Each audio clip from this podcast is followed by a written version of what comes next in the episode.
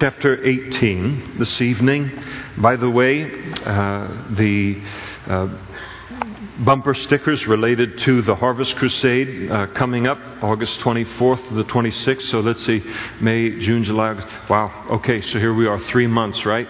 And uh, so these are available out in the fellowship hall, uh, on the information counter, also at the tape uh, sales and all that whatever that's called now, um, counter and all to grab one, put it on your car, and uh, let the start to let the community, the surrounding region, know about that crusade. In addition to a lot of other things that are going to be uh, happening, so help yourself to one of those. Get it on there. Um, mm-hmm, mm-hmm, mm-hmm, mm-hmm, mm-hmm, mm-hmm. You got yours on. I saw it. Okay. But listen, you lost your reward. But anyway, it's very, very very nice, Patricia. So, okay. Uh, Exodus chapter 18. Well, you didn't lose your reward because I brought it up. But uh, anyway, good job. In Exodus chapter 18, the children of Israel have now been um, delivered or redeemed from Egypt somewhere between one and two months. And so that gives us kind of a feel uh, for uh, what, what's going on here, the length of time. They're growing in their personal relationship with uh, the Lord. They knew about His existence. They knew Him as the God of their fathers and the patriarchs and all. But to, to know Him personally, to know Him and His work in their lives day in and day out, all of that is happening very, very quickly in their lives. And Jethro, the priest of Midian, uh, Moses' father in law, heard all that God had done for Moses and for the children, uh, for Israel, uh, his people, that the Lord had brought Israel out of Egypt. And so uh, Midian is, you know, uh, the distance of the Sinai Peninsula. Uh, away from Egypt. And uh, so uh, all of the events of the plagues and different things that uh, resulted in the deliverance of the children of Israel out of Egypt. Well, word of that, as you might imagine, spread in all directions. You know, you can't believe what is happening. The God of these uh, Israeli slaves or Jewish slaves and what God has done to bring them out. And so, word uh, evidently making its way overland uh, comes to Jethro and, uh, uh, uh, and, and he becomes aware of it. And then Jethro, Moses' father in law, took Zipporah, which was Jethro's uh, daughter and Moses' wife.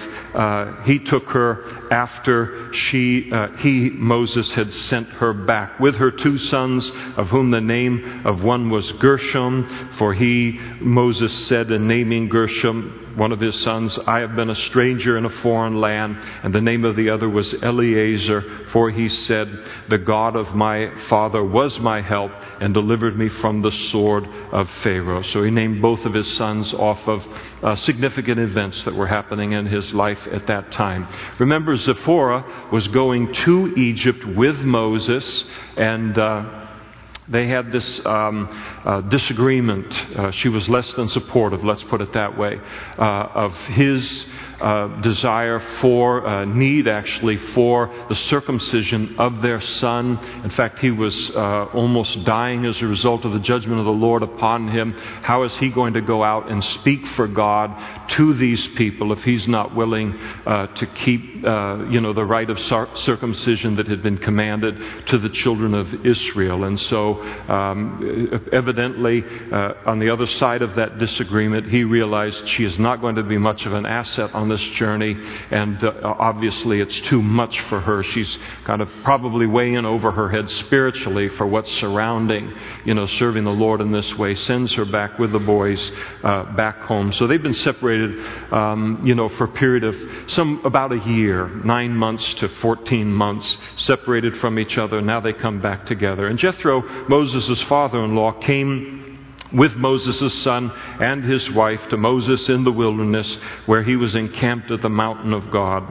Now he had said to Moses, uh, I, your father in law Jethro, am coming to you with your wife and her two sons with her. And so he evidently, as they get closer to where Moses and the children of Israel are encamped, sends word ahead, we are on our way. And uh, just so he wouldn't just pop in one morning and, and uh, surprise them. And so Moses Moses went out as, as they came into the camp, went out to meet his father in law, bowed down and kissed him. Now remember, Moses is 80 years old, uh, but he's just, he's just the boy uh, in, in this household. The patriarchal society, the oldest male, head of the household, and all. And so this was a standard Middle Eastern greeting uh, of the younger toward the older. He's not bowing down and worshiping him anyway. It's a sign of uh, a way of showing respect kissed him in that Middle Eastern way, and then they asked each other about their well being, and then they went into the tent. So you can see all the kissing and the bowing and how you doing and clutching one another's shoulders perhaps and all.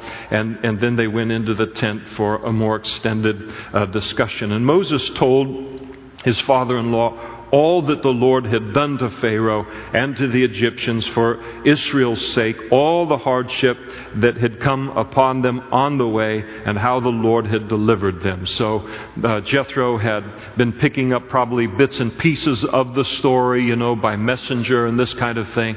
Now Moses is able to give him the full account. And notice as uh, Jethro listens to it, his reaction. Then Jethro rejoiced for all the good which the Lord had done for Israel, whom he had delivered out of the hand of the Egyptian. So the joy, and then Jethro said, Blessed be the Lord, uh, Yahweh, Jehovah, who has delivered you out of the hand of the Egyptians and out of the hand of Pharaoh, and who has delivered the people from under uh, the hand of the Egyptians. So he gives praise uh, to the Lord. Now I know, he declares, that the Lord is greater than all the gods. So he is. Uh, uh, there is some reason to believe that he is already, uh, you know, involved on some kind of pre-law Old Testament relationship uh, with God. But if not, uh, it, it, it is, you know, very much you could look and say he is uh, becoming a believer in, in the Lord at this particular point in time. So it's not the highest confession concerning the Lord, but uh, pretty good for those days. I know that the Lord is greater than all of the gods. Now, being a priest of Midian, for him to say that, that the Lord is greater than all of these other gods, would be an acknowledgement on his part that uh, everything is inferior to the Lord. So it can be viewed as a, you know, a deep expression of, of worship toward the Lord. For in the very thing in which they behaved proudly, he was above them. So, and whatever, however, Moses kind of relays the account of the ten plagues, the deliverance of the children of Israel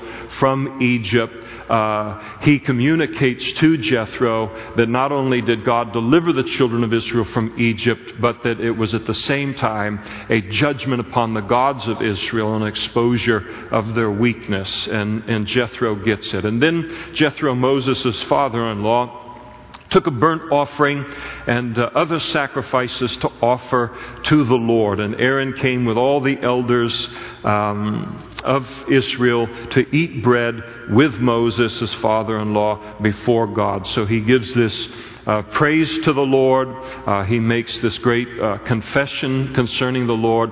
Then he offers a burnt offering along with some other offerings. And one of the reasons that people believe that if he wasn't a believer in the Lord prior to this, that he becomes that at this time, is that a burnt offering in the ancient world, and it will become uh, more detailed when God gives Moses the law of Moses, a burnt offering was an offering of consecration. Uh, they would take the animal and burn it in its entirety after it had been killed, obviously, and, and, and sacrifice. It, it, would be burnt in its entirety on the altar, completely consumed. Nothing left and given to the worshippers or the priest, completely consumed. So when a person offers a burnt offering to the Lord in the scriptures, it is saying, I want my life to be, I, I, my life is completely yours. I freshly consecrate the entirety of my life to you and your purposes. And so this is what he's doing behind that. There were other offerings that were offered to the Lord that the worshiper could then take a portion of it and eat it, and he apparently uh, takes that calls a feast for all of the elders of Israel to come in with Aaron, Moses' brother, and they have this great feast before uh, the Lord. So nothing like a, some good grub, you know, and, and just, you know, Lord, you're too much and all, and all of this, and then a good meal together uh, with the people of God. And so it was on the next day that Moses sat to judge the people, and the people stood before Moses from morning until evening. So picture Moses um, sitting in some little chair somewhere, maybe with some kind of a, a shade covering over it, and he is sitting there judging the people. And what he's doing is uh, basically counseling them. Uh, if they had kind of a, an incident happen with their neighbor in the other tent, or you know, and or this kind of a thing, they lent money over here, and then what about this, and all these different things that can happen between two to three million people on the largest camping trip in human history.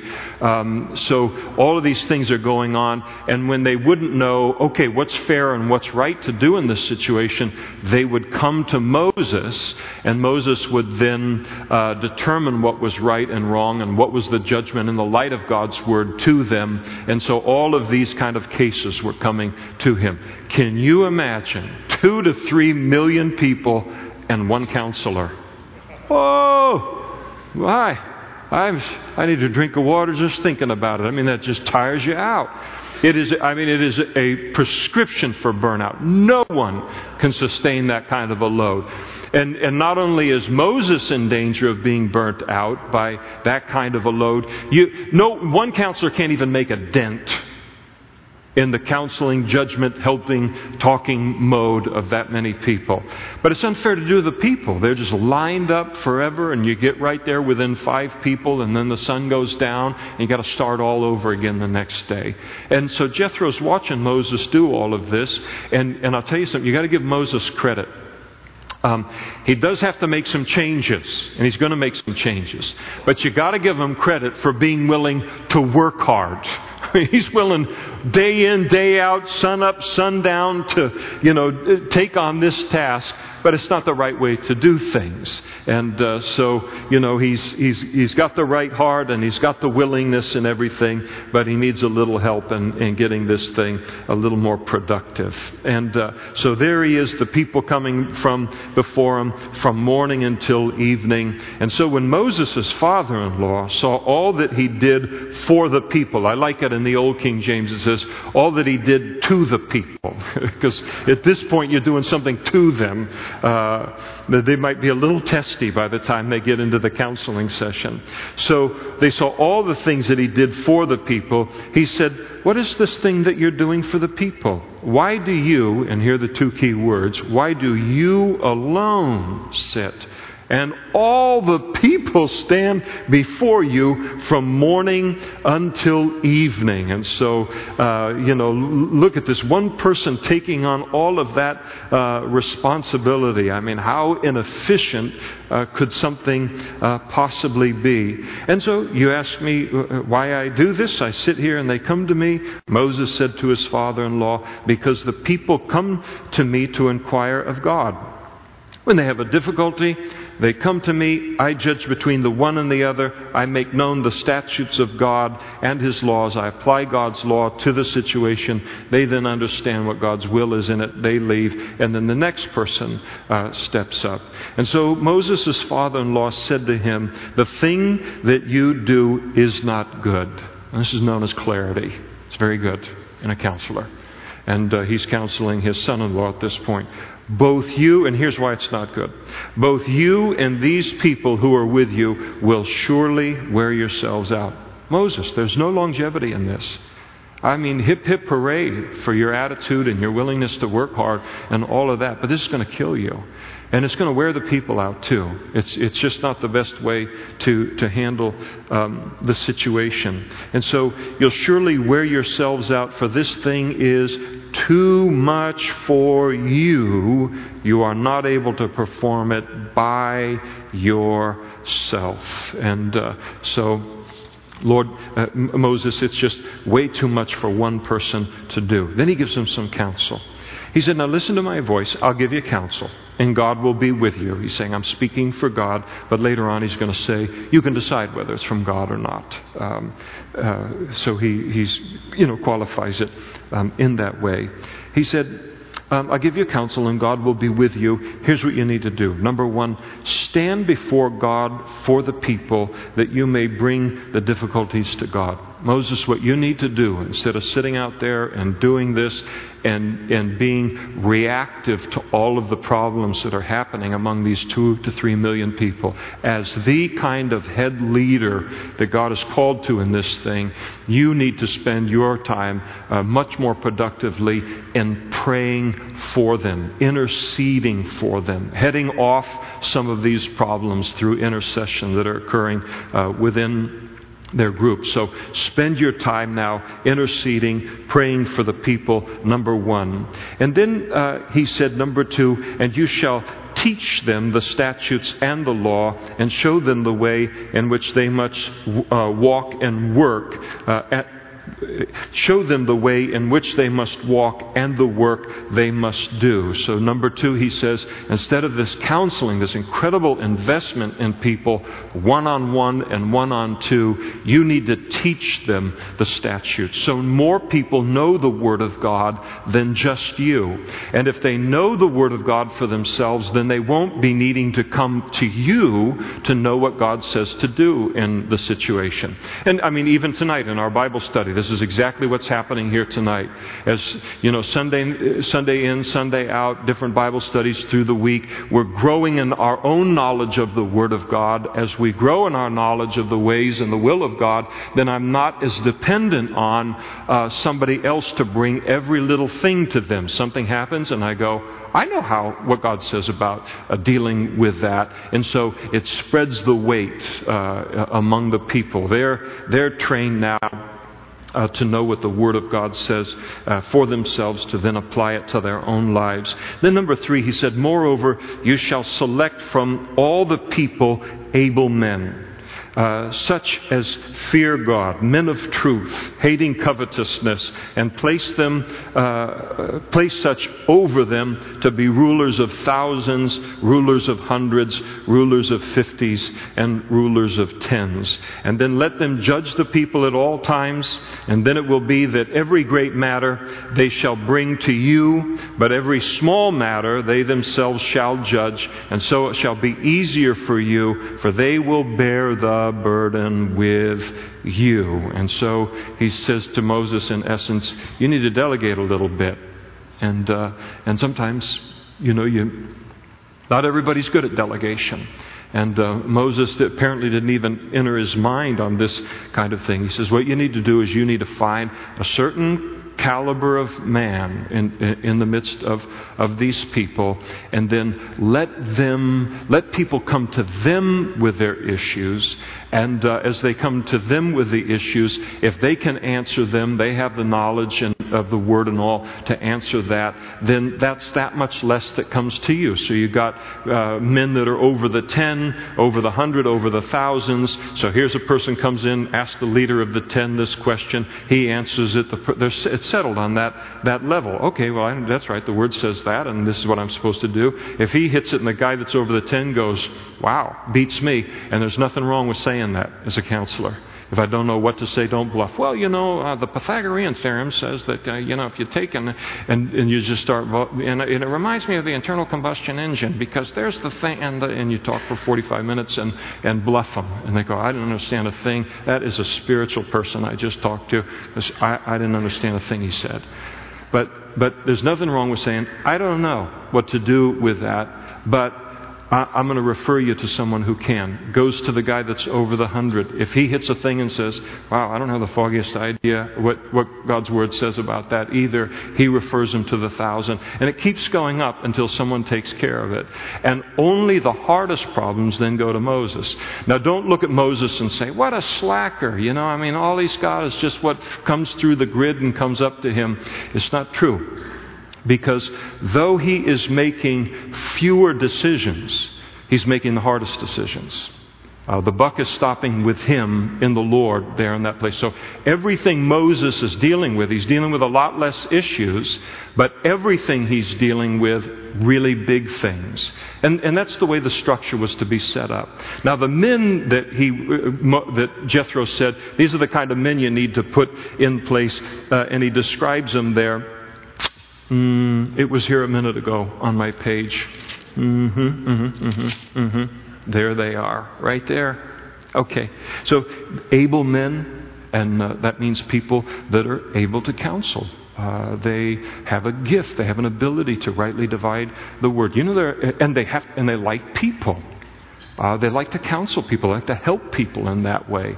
Um, there are some people that just say, listen, give me something to do as long as this doesn't involve people. I love people, I just can't be around them. So they would rather, you know, dig a ditch for a hundred yards in hardpan and, uh, and, and be alone and do something physical than deal with people's problems. It's not in them. They don't have a gifting and, and calling to it. So it needs to be someone who likes people, likes this kind of thing. They have a gifting toward it. They need to be uh, men who fear God and no one should ever counsel anybody related to the Word of God that does not fear God more than the person that they're counseling.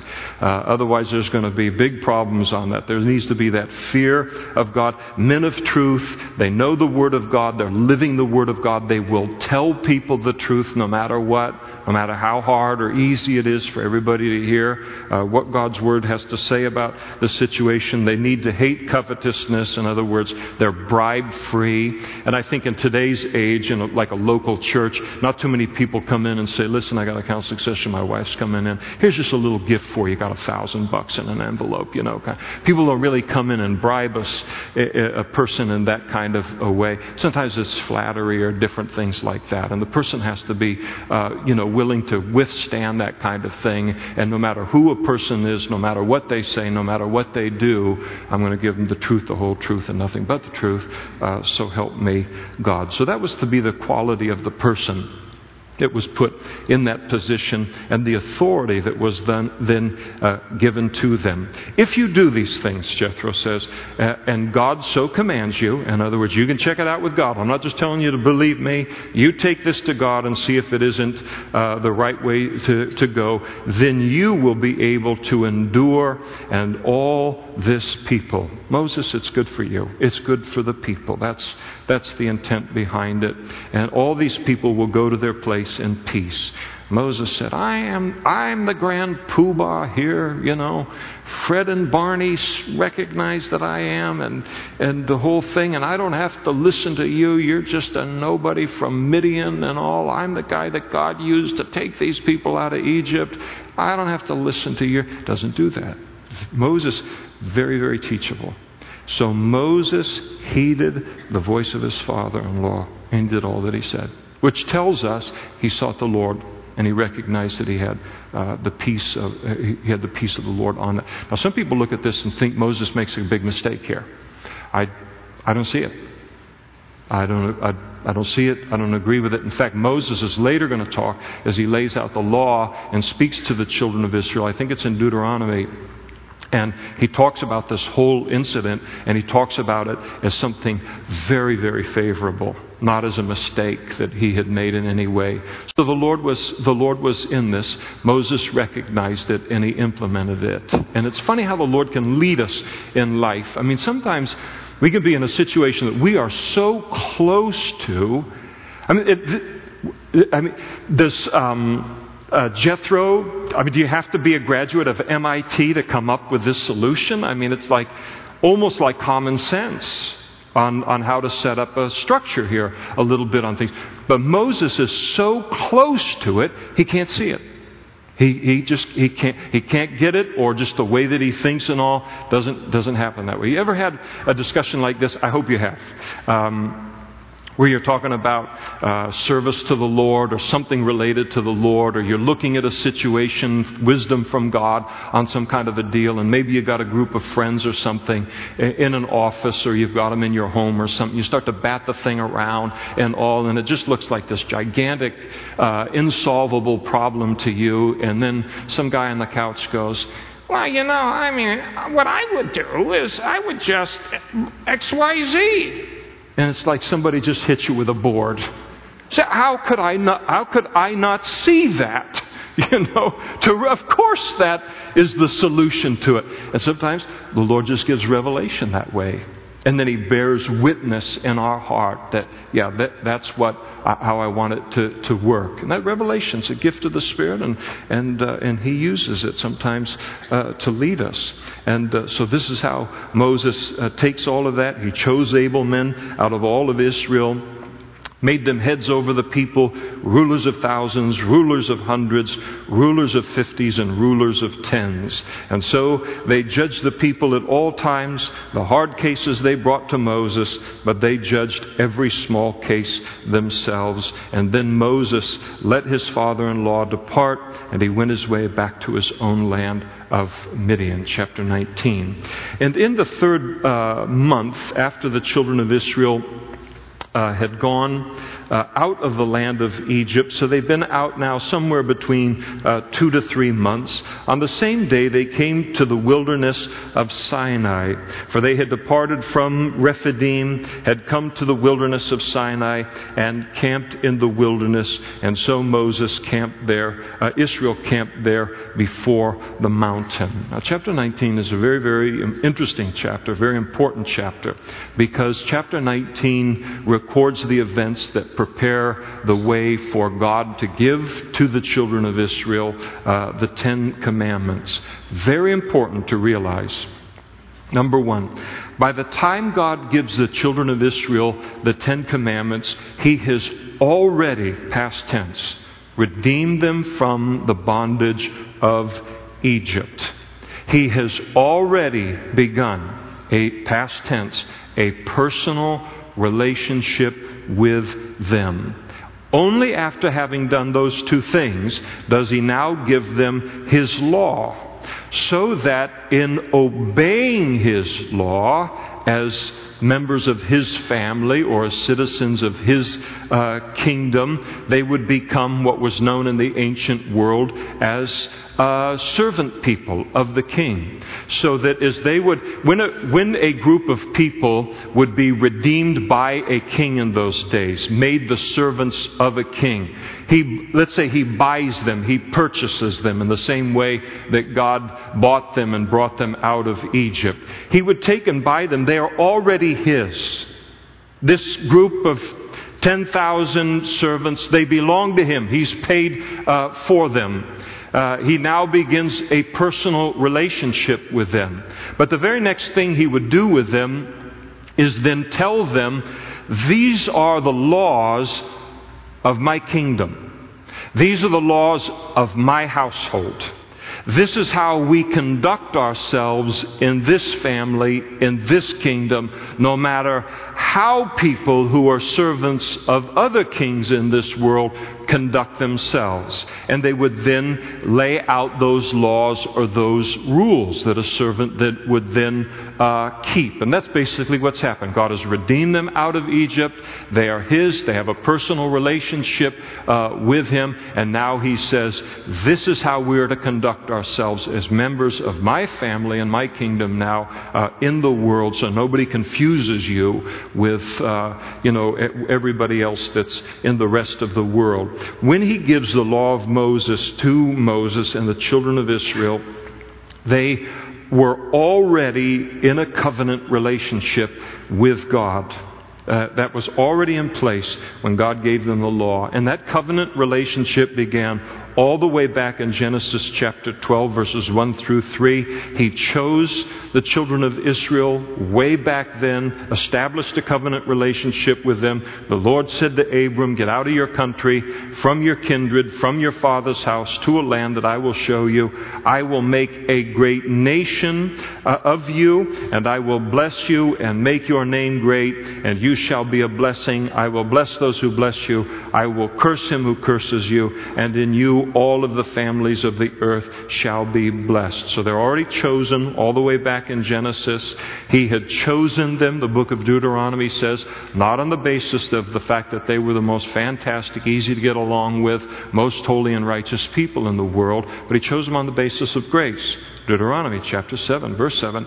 The Lord did not set his love upon you, Moses said to the Jews, nor choose you because you were more in number than any other people, for you were the least of all peoples, but because the Lord loves you and because he would keep the oath which he swore to our fathers, the Lord has brought you out with a mighty hand and redeemed you from the house of bondage, from the hand of Pharaoh, king of Egypt. And so he'd already chosen them, he'd already chosen them on the basis of grace long before he gives them the law.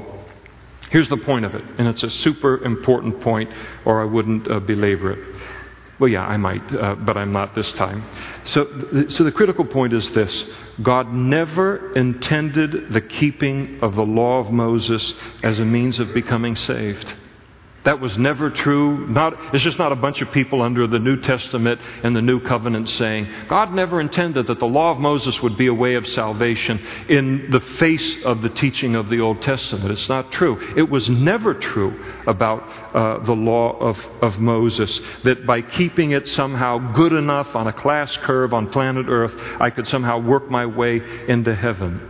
He gave the law to them in order that in the keeping of it, their lives would be different from those who didn't know Him, and that they would, and that the people that didn't know Him would learn of God's existence by watching our lives and then desire to have a relationship with Him also, where people that are in other kingdoms would look over and look at the life that we have under our King and say, Is there a way out of this to get over into this?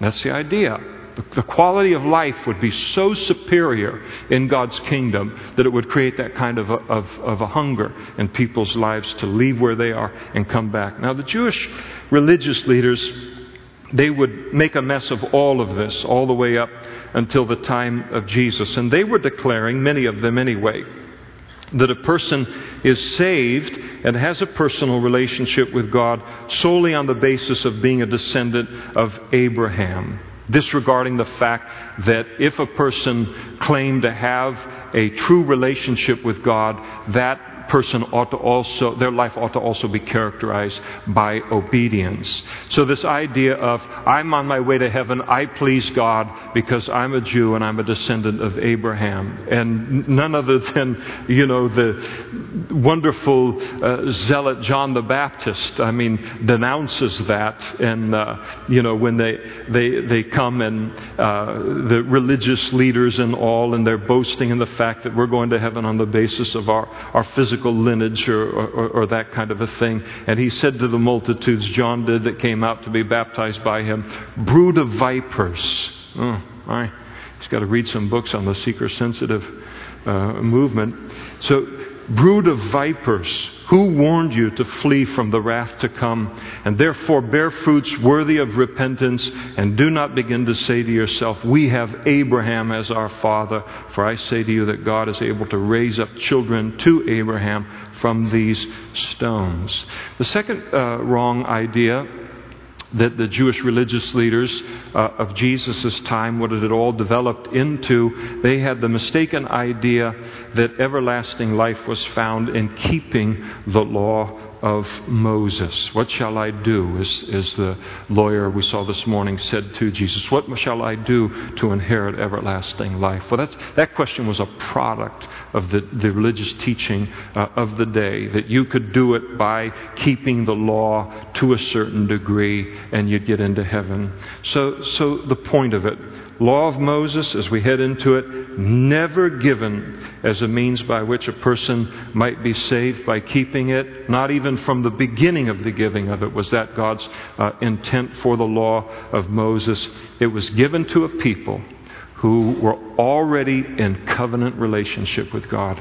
They had already been chosen by Him. They were already in a personal relationship with Him, so that then, in living in obedience to that law, again, God would create a thirst in the peoples of the world to then come and desire that relationship uh, for themselves. And so that kind of sets the, the uh, groundwork, you know, and so much of the whole Old Testament and certainly even into the New Testament, a discussion on the law. Why aren't we under the law? Was the law a means of salvation? We see right from the beginning.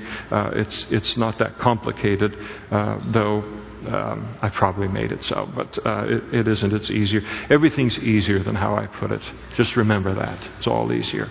So uh, let's pick it up here in verse 3. And Moses went up to God Is there camped. Uh, before the mountain in, in, in, the wilderness of Sinai, he went up to God, and the Lord said to him from the mountain, saying, Thus you shall say to the house of Jacob, and tell the children of Israel, You have seen what I did to the Egyptians, and how I bore you on eagle's wings and brought you to uh, myself. And so he uh, speaks to them, he reminds them of their recent history with him, he reminds reminds them of what he had done uh, to the Egyptians. He reminds them of how uh, he had, uh, like an eagle, one of the most majestic things to watch in life is an eagle soaring, you know, the power and, and all, and how God had, had taken care of them, delivered them, brought them out of, of Egypt. And, and so, he, in other words, what God is saying is, I'm going to give you now the laws of my kingdom. I'm going to give them to a people who already have a history with me.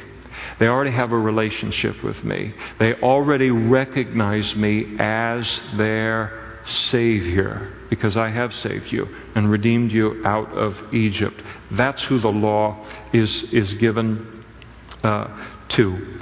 And now, therefore, he, uh, Moses is to declare to them, Now, therefore, in light of this history that we have, in light of me, that's the therefore, in light of me being your Savior, now let's talk about obedience. Now, therefore, if, that's a conditional word, isn't it? If you will indeed obey my voice and keep my covenant, then you will be a special treasure to me above all people for all the earth is mine. And you shall be to me a kingdom of priests and a holy nation. These are the words which you shall speak to the children of Israel. So he comes in and says, Listen, I'm, I'm going to give you some commandments here. I'm going to establish a covenant. I'm going to give you the rules of the kingdom. If you will obey those commandments, then, then that you'll be three things to me. Uh, again, a special treasure to me. Um, you know, a people that, you know, I mean, how how blessed is it to have a treasure? I'll take some tonight. I mean, if anybody's got, you know, a box of treasure that they uh, undug, some, some pirate uh, treasure in your backyard. Well, treasures, that's a blessing, isn't it? A great thing. So he said, if you obey these, you're going to be a super special treasure to me, something I really value. Um, uh, even more uh, highly as a blessing to me. They would then become, as a result of obedience uh, to him, a kingdom of priests. And the priests, of course, had a very special access to God and, um, and, and had the responsibility and the privilege of being an influence for God in the world. So he says, if you obey me, that will become your portion also. And then he speaks of also being a holy nation, the obeying of the law of Moses Moses would make them a people that are holy or different from the wickedness and, and, uh, and, and the sin uh, of the world. And so that's the reason uh, behind it and, and the blessing that obedience would bring to the Lord. And so Moses came and he called for the elders uh, of the people. He laid before them all these words which the Lord had commanded him.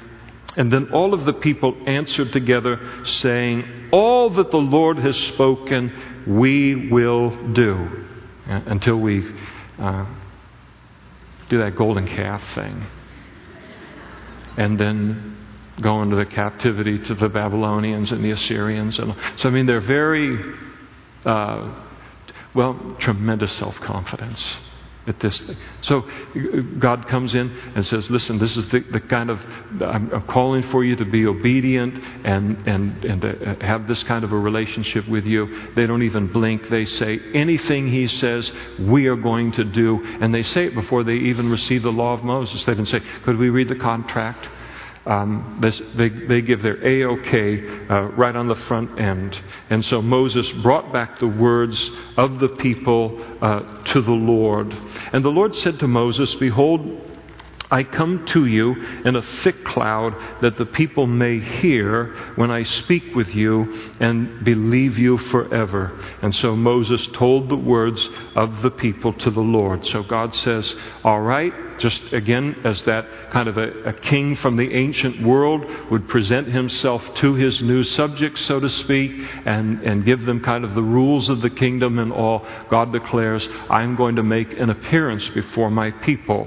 And, uh, and, and, and he gives them the reason why he's going to come down on the mountain, uh, Mount Sinai, and make that appearance and all, and uh, the reason that he's going to do it, and, and do it in, in the way that he's going to do it, is that when God communicates from the, from the Mount to Moses and all of the events that occur around this appearance of God, then the people will realize that Moses is God's spokesman to them. And uh, they've been giving him a hard time already, and they're going to continue to do that. But God was trying to drive home the point that this guy is special. He has special authority, and you ought to listen to him. And so Moses, again, as I said, he uh, told the words. Uh, of the people uh, to the Lord. And uh, then the Lord said to Moses, Go to the people and consecrate them today and tomorrow. Let them wash their clothes and let them be ready for the third day. For on the third day the Lord will come down upon Mount Sinai in the sight of all the people. So he calls on the people to wash their clothes. He's going to ask them to forego uh, physical relationships with their wives uh, during the three days. And it's just a time of them to get themselves kind of ready and with tremendous sobriety uh, to think about our God is going to, he's coming in three days. He is going to show up in three days here. And just to, to begin to think about that. Not, I mean, it would be something, the anticipation related to an earthly king around the world. Wow. I mean, how much coverage does a queen get from England, you know, in the United States and all? But here you have God Almighty, the creators of the, the creator of the heaven and the earth, the one that delivered us from Egypt. He's coming here in three days. And as they would clean their clothes, they would separate themselves physically from one another in a sexual sense. And it would give them time to just think about this approaching event and, and really uh, kind of how uh, wonderful it is. Now, notice in verse 11 that Moses declares to them that, that on the third day the Lord will come down upon Mount Sinai. Now, the ancient deities, the greatest of the ancient deities, claim the mountaintops as kind of their domain. That's, uh, that's that was as high as they could go. This mountaintop is, is the mountaintop of Baal. Now, here is the God of the children of Israel who comes down to the mountaintop. he comes from heaven. He humbles himself to even come to a mountaintop, which is considered the highest place of the false gods. So we're talking about two different categories of gods. You got a real one, and you got a bunch of uh, Legos. But uh, this is the kind of, uh, you know, the difference between them, and even the words uh, bring all of this out. And so you shall set bounds for the people all around the mountain, saying, Take heed to yourself that you do not go up on the mountain, uh, up to the mountain, or touch its base. Whoever touches the mountain shall surely be put to death. Not a hand shall touch him, but he shall surely be stoned or shot with an arrow. Whether man or beast, he shall not live. When the trumpet sounds long, they shall come near the mountain. But they were not uh, to uh, go up on, on the mountain uh, themselves. Only Moses and a select few were to do that, and only Moses was to go uh, all the way up uh, on, on, the, on the mountaintop. And so they're getting this, uh, basically, they're getting a lesson here in, in the holiness of God. So here's the message make yourself holy uh, the, uh, the, uh, the God of the Bible, uh, the Lord, is going to come in three days. And the message is don't come even near this mountain. His presence will make this mountain so holy that we can't even touch the mountain. And the communication is keep your distance. Keep your distance. And to produce within them an awe for the holiness of God and a respect for the holiness of God. And, and so that was it. Keep your distance. And there was that communication, the great gulf that exists between God and, and man because of sin and all. But that, that's the way the Old Testament was. The law of Moses was it just constantly re- reminded them of the distance between them and God. Is very, very effective for producing a fear of God, which is a good thing, a respect and a reverence for God, which is a good thing, a respect for the holiness of God, which is a good thing. But then you go over into the New Testament in, in the new covenant because of Jesus. And here the symbols we're going to be partaking of in just a few minutes of his body and of, of his blood.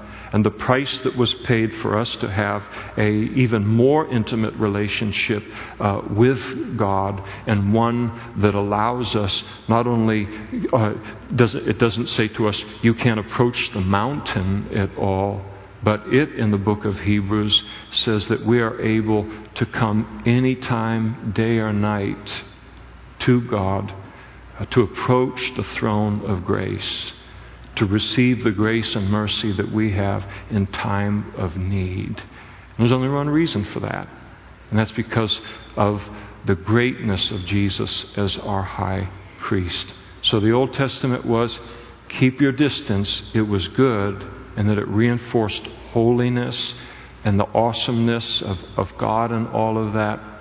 But in the New Testament, uh, and, the writer of the book of Hebrews even uses the word uh, the, the, uh, draw near.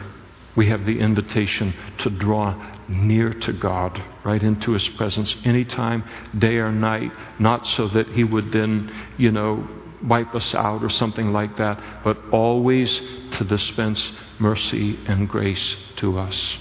That's the greatness of that body and that blood. Allows us. And you think about that. I mean, one day we're going to, those of us who know the Lord, we're going to be there. We're going to see that heavenly scene. Amazing. And we're going to realize, wow, I think that one song we sang, sang this morning, I was thinking about the one section of it, and, um, you know, it's something like, you know, we have hardly kind of grasped this particular truth or aspect of, of things. And, and it's the truth. I mean, we, we do see through a glass darkly, but then one day face to face. And uh, amazing the access that we have.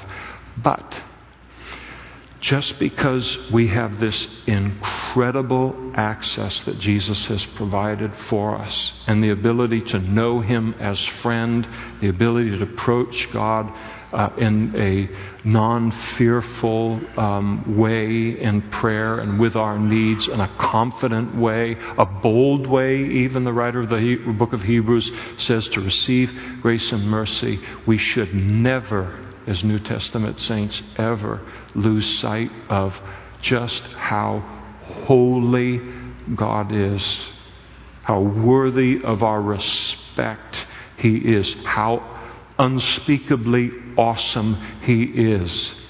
Because if I fail to allow the picture of the Old Testament here of God and, and, and all to impact me, then it will lessen my appreciation for the price that Jesus paid to open up the kind of relationship that we have with God tonight. It's incredible. Access. Think about it.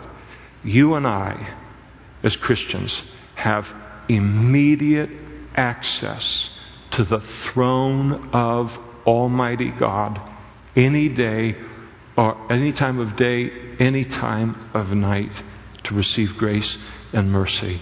Incredible the difference between the two covenants. So they're getting a lesson here on, on the holiness of, of God. So Moses went down from the mountain to the people and uh, sanctified the people. They washed their clothes, and he said to the people, Be ready for the third day. Do not come near your wives. And then it came to pass on the third day in the morning that there were thunderings and lightnings and a thick cloud on the mountain, and the sound of a trumpet was very loud, so that all of the people who were in the camp trembled. And then you notice uh, down in, well let's, uh, well, let's just move on to 17. And Moses brought the people out of the camp to meet with God, and they stood at the foot of the mountain. And now Mount Sinai was completely in smoke because the Lord descended uh, up upon it uh, in fire. Its smoke ascended like the smoke of a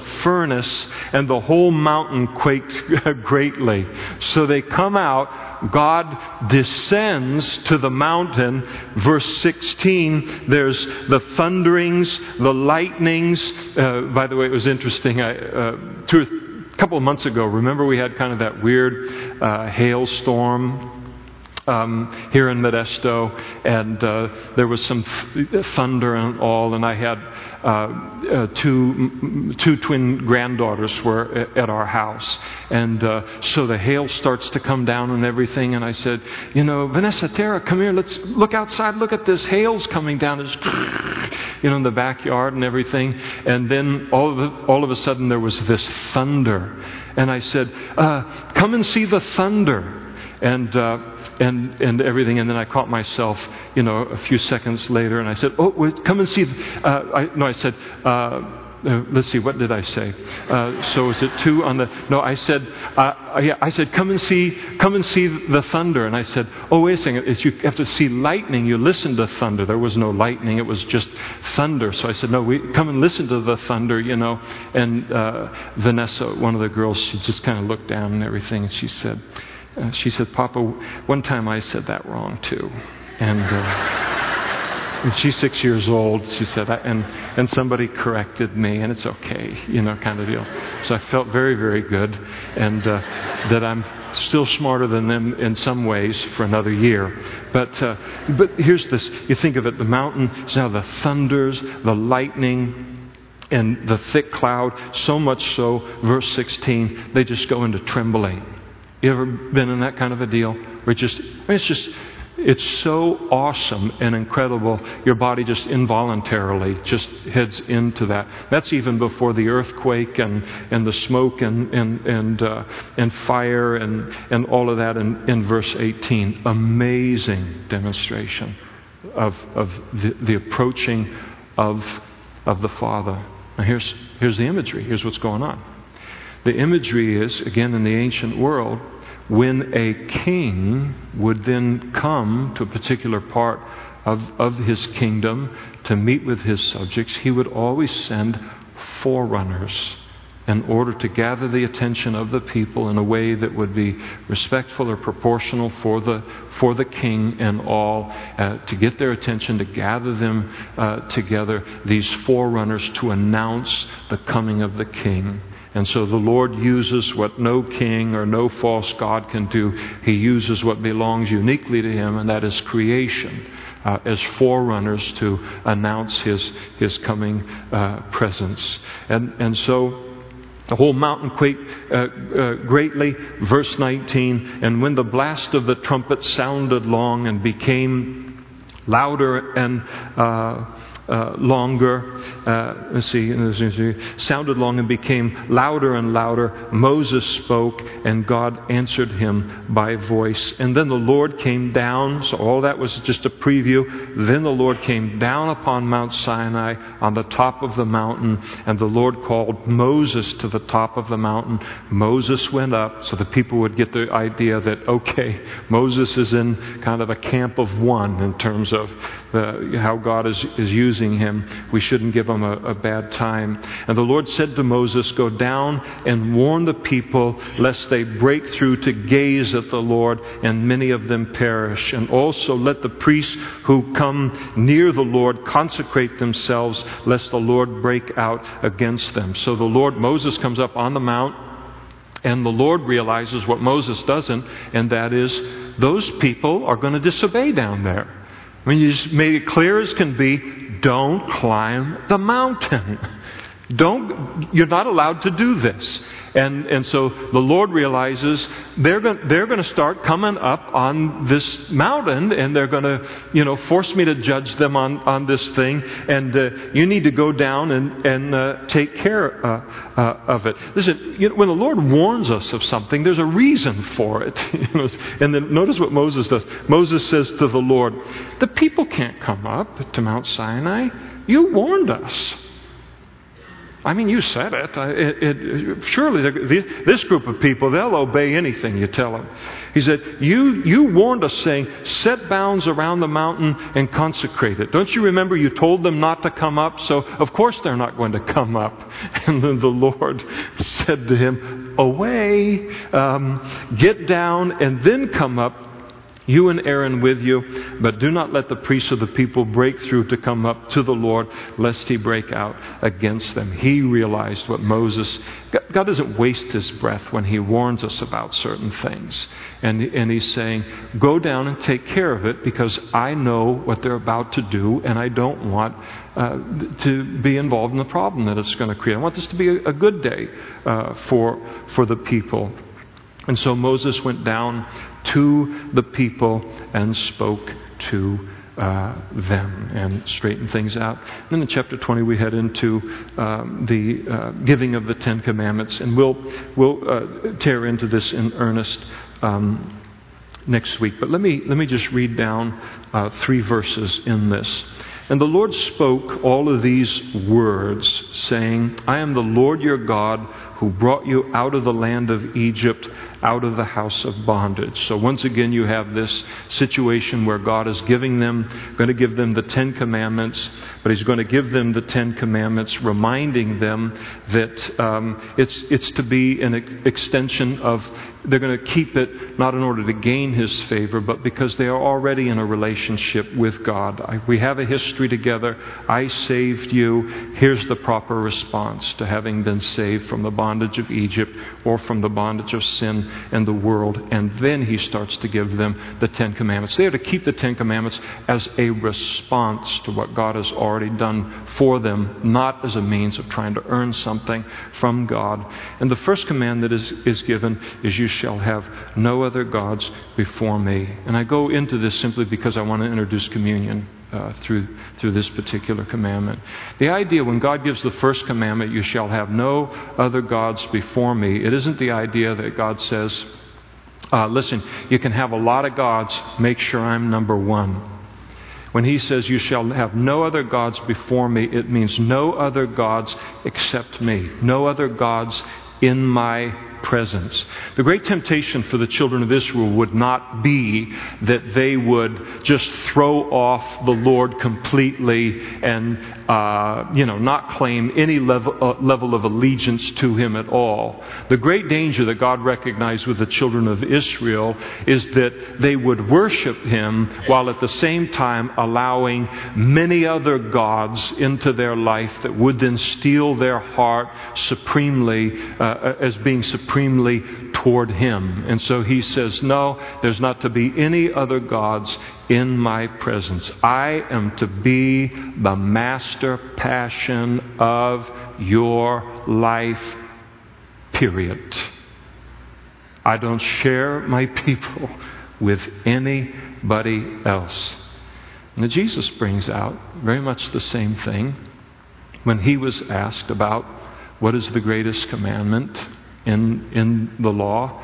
He said, The greatest commandment is to love the Lord your God with all your heart, with all of your mind, with all of your soul, and with all of your strength.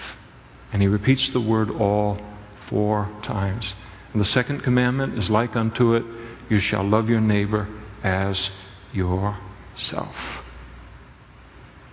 And so the whole idea, it's, it's just the first commandment all over again. The whole idea is this heart, this mind, this life as a Christian is to be given completely and entirely to Him. There should be no competition in terms of Him, me being able to say at any moment and any time in my life as a professing Christian, He is not only the master passion of my life, He is the only master passion of my life. And, and, and one of the things that I want to do is, why does the worship team come forward right now and the men come forward too for, for the uh, partaking of communion?